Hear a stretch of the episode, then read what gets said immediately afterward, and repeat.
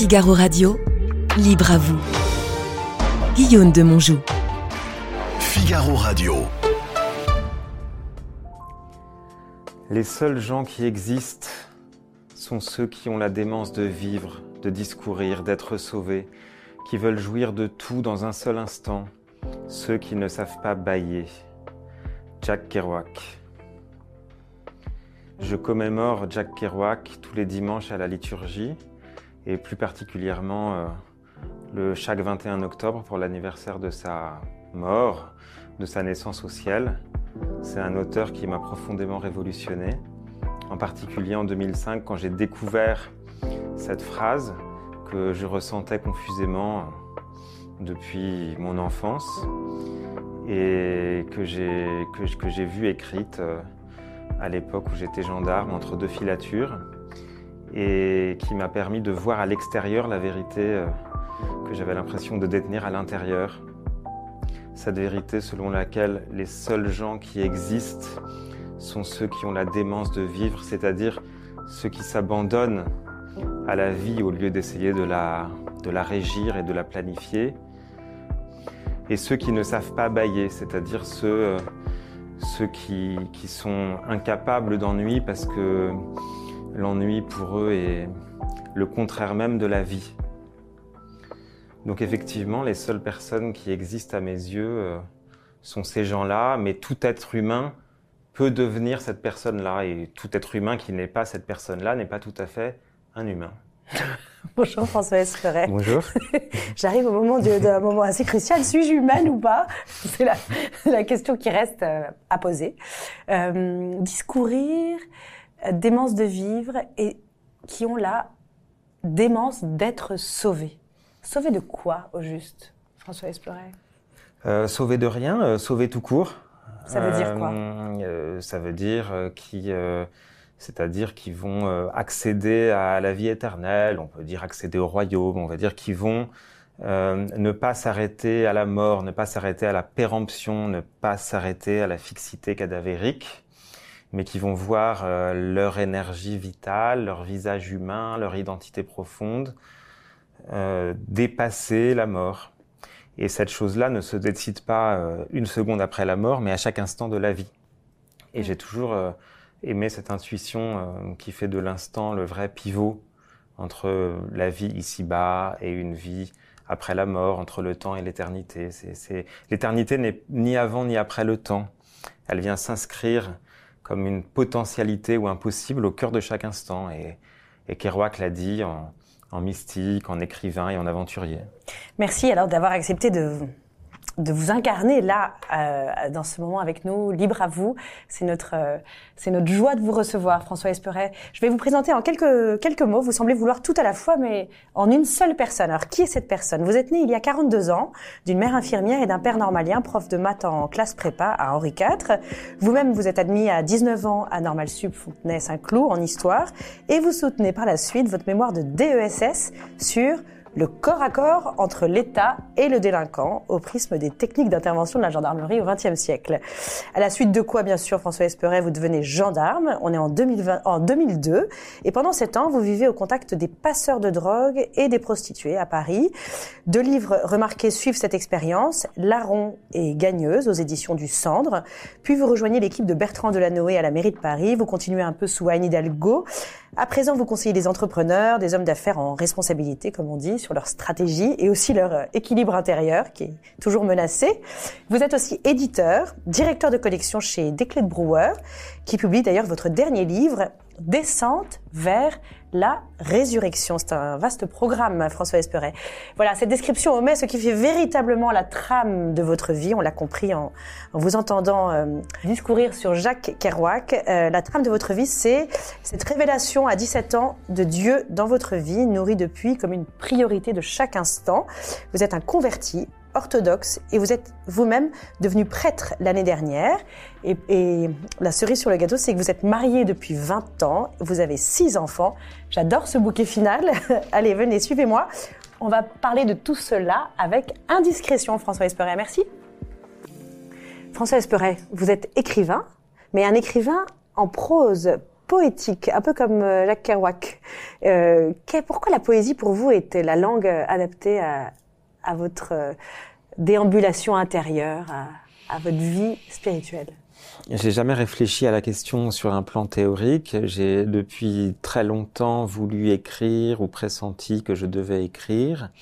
Et quand ça m'est arrivé à l'âge de 28 ans, et non sans lien avec la découverte de Kerouac, j'ai commencé à écrire de cette manière, d'une manière qui n'est ni poétique ni en prose, ou les deux à la fois. On va dire que c'est une écriture qui est libre comme la prose, mais qui recherche l'intensité de la poésie. Donc, euh, sans ponctuation, comme ça. Vous voulez pas une écriture morcelée, vous voulez pas une lecture morcelée comme celle des réseaux sociaux, comme celle qui nous brusque en permanence, qui surgit comme ça. J'ai toujours été euh, bercé par la poésie et j'ai l'impression que le vers est une unité de, de lecture et, et, et une ponctuation euh, assez merveilleuse. Chaque ligne porte son propre destin, comme chaque vie humaine se suffit à elle-même. Et, et j'ai écrit beaucoup de livres sans ponctuation, mais quand j'écris de manière plus, de manière moins poétique, euh, mes homélies, je mets de la ponctuation. Oui, pour qu'elle soit compréhensible. D'ailleurs, la fréquentation de la, de, la, de la, Bible, quand vous marchez dans Paris, vous avez souvent un, un livre de psaumes avec vous. Vous les dites, vous les récitez. L'oralité est importante pour vous, la prononciation justement des versets de la Bible. J'ai découvert l'importance de la prononciation à l'oral des psaumes il y a quelques années en me mettant en tête d'en apprendre par cœur un certain nombre. Et un ami acteur m'a conseillé de les apprendre en marchant parce qu'on apprenait mieux en marchant, c'est ce qui s'est avéré tout à fait vrai. Et bien après, j'ai su que, en particulier dans le judaïsme et dans la mystique juive, la prononciation à l'oral des prières avait la faculté particulière d'énergiser quelque chose ou de faire communiquer le monde d'en bas et le monde d'en haut. Ça veut dire la, chair, notre bouche, enfin le La parole dite est supérieure à la pensée parce que la pensée n'est pas un acte et que c'est exactement comme dans un couple, dire ou ne pas dire je t'aime. Mais celui qui pense infiniment qu'il aime mais qui ne le dit jamais ne va jamais susciter la relation de couple. C'est un peu pareil avec Dieu. On peut penser plein de choses de Dieu, mais le peu qu'on lui dit aura toujours plus d'importance que le beaucoup qu'on en pense. Hmm. Vous parlez comme ça tout le temps avec des, des phrases qui pourraient être mises entre guillemets. c'est une façon, une façon un peu même euh, euh, intéressante parce que vous, on a l'impression que vous avez voulu garder une espèce d'unicité au cœur du chaos du monde. Vous êtes vous auriez pu faire des choix beaucoup plus radicaux de vous, de vous isoler du monde, de vous retirer, ne jamais vous marier, être un moine dans une grotte. Mais dans le fond, c'est un peu ce que vous essayez de faire tout en étant en prise avec le monde d'aujourd'hui. Votre livre, le dernier livre, Heureux est l'homme, où vous suivez un sans-abri, enfin vous accompagnez en fait l'itinéraire titubant et chaotique d'un sans-abri euh, près du marché aux fleurs euh, à deux pas de Notre-Dame à Paris et on sent, on sent que vous avez voulu rentrer dans ce dans, dans cette vie du macadam dans ce Jésus-Christ du macadam en fait quel est votre votre votre votre risque à faire ça? C'est mon lien littéraire et spirituel avec Kerouac, euh, c'est-à-dire c'est un, refus euh, de déserter, euh, d'abandonner la vie ou de prendre du recul par rapport à elle, mais une espérance un peu folle de pouvoir la transfigurer, de pouvoir, en la vivant pleinement, révéler en elle son coefficient divin. C'est une espérance qui était confuse dans ma jeunesse et que j'apprends à, à mieux formuler euh, au fil des années et au fil des jours. Je crois que mon apostolat ou que ma fécondité au monde se situe au cœur de la vie pour révéler, manifester la présence de Dieu en chaque chose, en chaque personne, en chaque forme, même dégradée de vie. Et ça veut dire que vous avez trouvé le sens de votre vie? 42 ans. J'ai pressenti depuis mm. très longtemps le sens de ma vie. Je pense l'avoir trouvé. Tout ça n'est rien. L'important, c'est de le manifester, de le réaliser. Vous êtes un prêtre marié. Euh, L'orthodoxie permet ça, d'être ordonné prêtre une fois qu'on est marié. L'Église catholique euh, romaine euh, sans, garde encore. quelle est votre réflexion sur ce, cette combinaison? Il y a une grande réflexion, vous imaginez bien, dans une église un peu en perdition, en tout cas qui est très éprouvée par les affaires de mœurs. À la fois de pédophilie, mais aussi les affaires plus de mœurs. et on a une réflexion sur est-ce qu'il est encore possible au XXIe siècle d'être un prêtre dans le monde, c'est-à-dire pas moine, pas retiré du monde, mais dans le monde, et de garder euh, un célibat profond, euh, c'est-à-dire euh, de rester totalement dédié à autre chose qu'à sa propre construction de vie personnelle. J'ai rencontré quelques prêtres catholiques dans ma vie qui ont été tout à fait déterminants pour moi et qui étaient des grandes figures de sainteté. Je ne crois absolument pas que la fin de la chasteté soit la fin de l'impureté des hommes d'Église. Je pense que c'est une facilité de dire ça.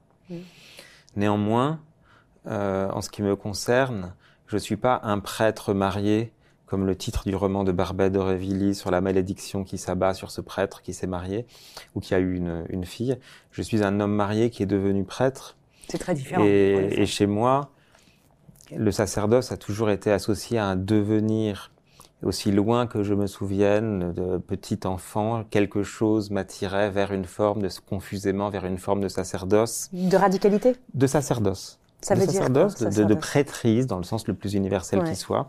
Et je suis heureux que euh, l'Église d'Orient permette ce que j'appellerais cette dialectique, sacerdotale ou ce devenir sacerdotal, là où peut-être en Occident les choses se jouent très jeunes ou pas du tout, puisqu'après on prend un certain chemin de vie.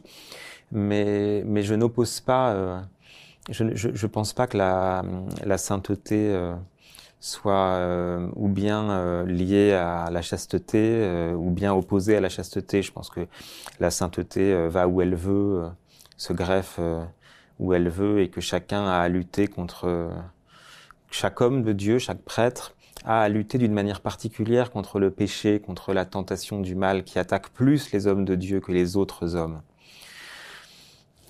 Et vous pensez que on est plus armé quand on est marié contre cette, ces attaques-là?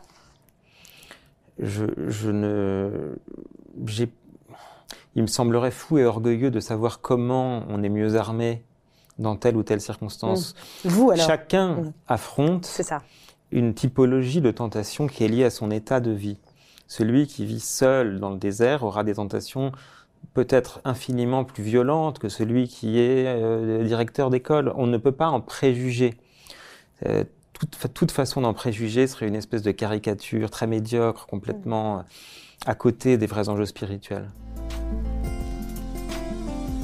François Espéret, merci d'avoir accepté de répondre à ce questionnaire, un questionnaire un peu, euh, parfois qui peut sembler un peu abrupt, mais c'est ça l'idée. Une chose vous rend nostalgique, laquelle? Le soleil d'octobre. En quelles circonstances sentez-vous affleurer en vous l'esprit d'enfance? En présence des enfants en général et de mes enfants en particulier. Quel talent chez eux vous semble le plus spectaculaire? La- L'adhésion à la vie. Pourquoi dit-on que le salut vient des femmes? Parce que toute vie vient des femmes et que le salut a la même origine que la vie. Le salut est une déclinaison ou une éternisation de la vie. Une rencontre qui a changé votre trajectoire Une rencontre, une, Euh, une rencontre intellectuelle ou une rencontre personnelle? Personnelle. Celle de mon épouse. Un antidote à la dureté du cœur. Euh, même réponse que sur l'esprit d'enfance, mes enfants. Les vertus de la marche dans Paris pour vous Passer euh, des coups de fil qui nécessitent d'être en mouvement puisque le- la situation va évoluer entre le début du coup de fil et la fin du coup de fil et ça tolère pas la sédentarité. Euh, ou prier euh, à haute voix sans se lasser et Le- sans être entendu. et sans être entendu ou alors par les personnes qui vous croisent et vous prennent pour un fou, ce qui n'est pas très grave. Dernière question, François Espéret. Qu'aimeriez-vous qu'on retienne de vous après votre mort? La façon dont j'ai aimé, C'est-à-dire c'est-à-dire euh, qu'on retienne de moi tout amour, dont j'ai été la, la source.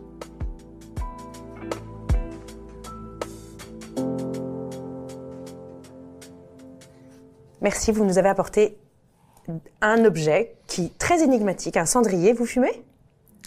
Non, c'est un, c'est un cendrier qui euh, était euh, associé au restaurant français de San Francisco, où une lointaine branche de ma famille euh, s'était installée il y a très longtemps. J'ai récupéré ça en, héritage, comme tout héritage d'une généalogie terrestre, et je l'ai toujours placé sur mon bureau. Moi, je ne fume pas, mais j'aime que les gens qui fument puissent fumer à l'intérieur dans un dans mon bureau et donc euh, aussi bien dans la gendarmerie pendant les gardes à vue qu'à la mairie de Paris dans le grand interdit du, du tabac à l'intérieur. Et j'ai toujours pris plaisir à, à, à- à ce que les gens qui aiment fumer puissent fumer à l'intérieur et soient pas comme des malheureux sous une véranda ou dans, dans, dans, dans des un préau sale. Et j'ai toujours pensé que, que poser un cendrier pour un non-fumeur, c'était, c'était un signe d'acceptation de l'autre. Et c'était euh, le, sens de la foi par opposition à la morale. Et pourquoi est-il encore sale? Pourquoi y a-t-il la trace d'une cigarette écrasée? Parce que euh, je l'ai offert à mon dernier fils qui s'appelle Jacques.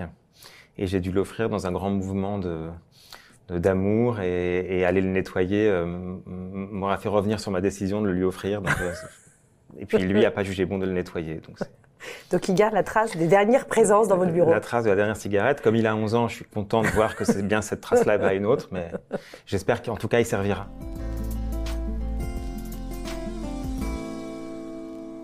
N'ayez crainte, hein, François Experet. Je ne vais pas vous parler du Paris d'Hidalgo ou euh, du patriarche orthodoxe Kirill qui a pris des positions sur la guerre euh, en Ukraine. Non, ce qui m'intéresse là, c'est avant votre révélation à 17 ans, votre révélation spirituelle. Euh, vous étiez athée, athée? J'ai eu une période euh, où j'avais une espèce de foi générale conjuratoire enfantine, puis une période où j'ai eu l'impression d'accéder à l'âge adulte et aux lumières en me révoltant contre elles. Et au moment précis où j'ai rencontré, où j'ai eu l'impression, où j'ai rencontré Dieu, oui, j'étais athée. Je, je faisais profession de ne pas croire. Et qu'est-ce qui s'est passé exactement? Euh, ce jour-là, j'étais dans une pièce et j'ai eu l'impression décisive et sans, sans, sans le, le- le moindre doute euh, de rencontrer euh, Dieu en la personne de Jésus-Christ. Et vous- ça n'a pas été médié par un- une lecture, une personne Après, ma vie entière a été la réalisation de, de toutes les médiations et de toute la signification de ce moment primordial, mais ce moment primordial, il était dans toute sa plénitude, tel qu'en lui-même.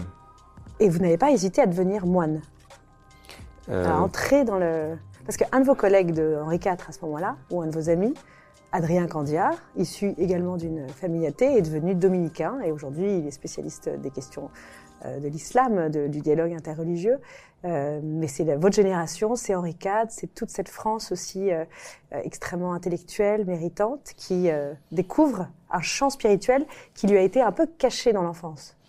Moi, j'ai mis beaucoup de temps après cette révélation initiale à, remonter vers les sources, à comprendre ce qu'était l'Église.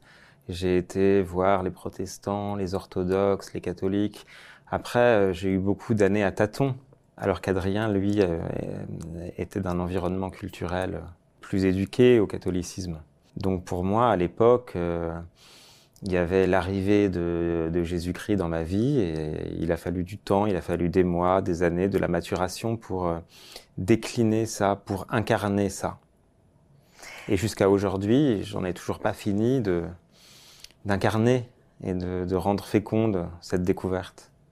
Euh, le judaïsme, le christianisme et l'islam euh, ont un rapport avec euh, l'ascèse et le jeûne en particulier euh, important. Qu'est-ce que qu'est-ce que vous diriez? Et puis même l'hindouisme, des sagesses euh, asiatiques ont aussi développé tout un rapport à la continence, à la privation et au jeûne. Est-ce que François Esperet, vous sentez que le jeûne a, a une fécondité particulière dans une société d'abondance comme la nôtre? Le jeûne a une fécondité euh, particulière euh, à chaque époque et cette fécondité varie selon les époques. De mon point de vue, à notre époque, euh, le jeûne nous permet, avant même de faire l'expérience d'un rapprochement avec Dieu, le jeûne et la cesse nous permettent de faire l'expérience du monde. C'est-à-dire? Anders explique, le monde nous étant fourni, nous n'avons plus à en faire l'expérience. Et dans ces sociétés dites d'abondance, les gens vivent dans le monde sans faire l'expérience du monde. Ils mangent sans manger, boivent sans boire. Là, leur conscience est absente à ce qu'ils font. Le jeûne et l'ascèse nous permettent d'abord, qu'on soit croyant ou pas, de faire l'expérience du monde. Faisant cette expérience, le jeûne et l'ascèse nous permettent de trouver les traces de Dieu dans le monde en, en élevant notre âme en purifiant notre corps. Et parfois, le jeûne et l'ascèse nous permettent de remonter de ces traces, euh, de, remonter de ces traces vers celui qui les a laissées, à la la savoir Dieu. Donc le jeûne et l'ascèse sont dans tous les cas féconds pour nous, nous relier à notre monde et nous relier à nous-mêmes. Mais si je vous entends bien, euh, la religion serait une façon d'être pleinement conscient de ce qu'on fait, aiderait à être, à être pleinement conscient de, ce qu'on, de nos actions. Il est difficile de se dire religieux sans être pleinement conscient à ce qu'on fait. Euh, la religion ne peut pas être une fuite et l'ascèse ne peut pas être une moindre participation à cette vie. L'ascèse est, est, purification et amplification euh, de cette vie. Et, et l'ascèse permet de trouver dans cette vie ce qui est supérieur à cette vie. Donc de mon point de vue, l'ascèse, dans tous les cas, lui permettra euh, d'amplifier son être et de se relier avec le monde environnant. On peut jeûner de la parole, des interactions, on peut jeûner de nos activités favorites. Est-ce que vous, vous jeûnez d'une façon un peu singulière? J'essaye, euh, j'essaye de jeûner euh, en plus des façons traditionnelles parce qu'il est parfois un peu facile de ne pas jeûner de nourriture euh, et de préférer jeûner de tablettes ou d'écran. Il faut faire l'un et l'autre. Mais un jeûne particulièrement important dans les sociétés occidentales aujourd'hui, c'est le jeûne d'écran, puisque euh, quand on est croyant, et encore une fois d'une manière très large, on sait que la prière a la faculté d'énergiser le monde, que ce, ce, pourquoi on prie, on l'énergise, ce à quoi on consacre de l'attention, on l'énergise. Et tous ces écrans et tous ces contenus qu'on regarde, on les énergise. Et donc, pour un croyant, pour quelqu'un de spirituel, regarder de la pornographie sur Internet, c'est donner de l'énergie à un certain mal dans le monde. Mm. Et donc le jeûne, ça a aussi comme fécondité de soustraire au mal ambiant qu'on dénonce tous son énergie à laquelle on participe par notre attention, par notre simple attention. La 16 est un retour de l'attention à sa juste place. Je suis attentif à Dieu si je suis croyant, mais dans tous les cas, je suis attentif à ma vie, à la nourriture que je mange, à la boisson que je bois, à mes proches, connus ou inconnus, aux gens que je croise. Et si cette attention est confisquée par les écrans et, et cette gigantesque fractale d'écrans mmh. divisés en écrans et en intelligence artificielle des écrans, à ce moment-là, ma vie est dissoute et je n'ai même pas le loisir d'être fou et d'être sauvé puisqu'il n'y a plus rien, il n'y a plus grand-chose. Donc le jeûne et la cesse dans tous les cas sera ce retour salutaire à soi et sur soi qui nous permettra de nous ouvrir à quelqu'un d'autre, autre chose et nous-mêmes. Et les signes d'espérance, vous pouvez m'en citer quelques-uns du quotidien. Je ne parle pas des grandes lignes. Le signe d'espérance, on le voit en chacun. Euh, toute personne qui fait un minuscule effort vers une amélioration de sa propre vie, de son propre état d'esprit, de son propre couple, change immédiatement beaucoup de choses dans sa vie. Donc l'homme reste extraordinairement disponible et configuré au bien. Et donc le recours au bien peut tout changer. Cette révolution personnelle n'est pas loin.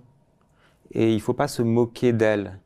Et il ne faut pas se moquer de, des mille manières dont quelqu'un décide d'être un peu moins pire ou meilleur juste une journée dans l'année. L'être humain est cette créature qui peut tout changer à chaque instant en faisant retour. En faisant retour vers soi, en faisant retour vers Dieu, en faisant retour en rompant avec une certaine fatalité du pire habituel. Dernière question, François Espéret. Quelle est la question que je ne vous ai pas posée, qu'il aurait fallu que je vous pose pour euh, pleinement vous connaître? Est-ce que j'ai peur de vieillir? Alors Réponse. J'ai pas peur de vieillir, mais parfois ça me procure un peu de tristesse. Mais pourquoi ça pourrait vous attrister de vieillir? Puisque c'est un chemin vers la mort qui est une résurrection. Non, mais j'ai pas d'explication. C'est-à-dire que je constate avec tristesse que ça me procure de la tristesse. Vous êtes soumis à cette tristesse. d'accord. Voilà, non, voir les enfants euh, grandir, sentir que quelque chose passe et ne reviendra pas, c'est la mélancolie, du, la nostalgie du questionnaire de Proust.